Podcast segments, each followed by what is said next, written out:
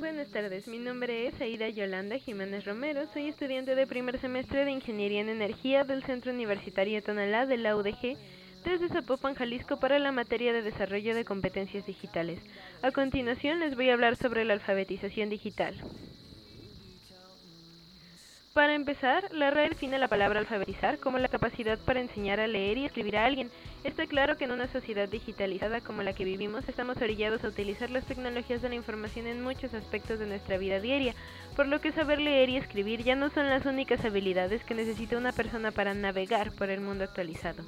Tomando lo anterior en cuenta, podemos decir entonces que la alfabetización digital no es nada más que el conjunto de habilidades informáticas que una persona necesita para poder utilizar las tecnologías de la información en su vida diaria, ya sea para la búsqueda, el análisis o la gestión de información.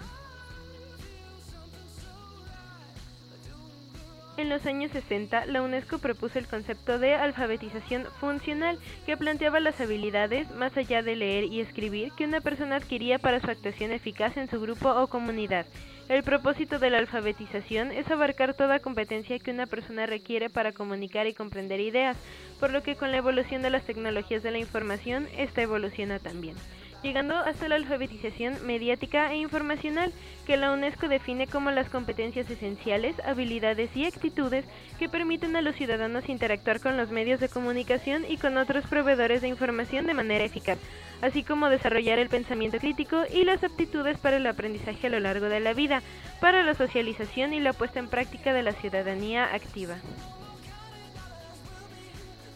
Las personas que son alfabetas digitales poseen habilidades que les permiten desenvolverse en el mundo digital, teniendo el pensamiento crítico para decidir la información que van a buscar, compartir y almacenar. Pueden mejorar su calidad de vida utilizando las distintas herramientas que proporcionan las tecnologías de la información para mejorar sus rutinas diarias. Tienen la oportunidad de acceder a más y mejores empleos y además pueden pertenecer a comunidades digitales de todo tipo, enriqueciendo su cultura debido a la diversidad de estas.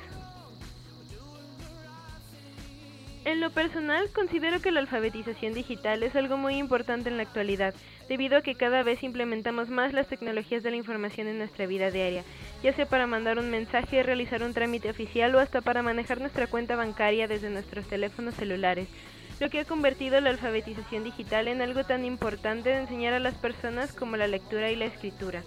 Considero que las tecnologías de la información les queda mucho desarrollo por delante, por lo tanto la alfabetización digital solo seguirá evolucionando y ganando relevancia en los próximos años.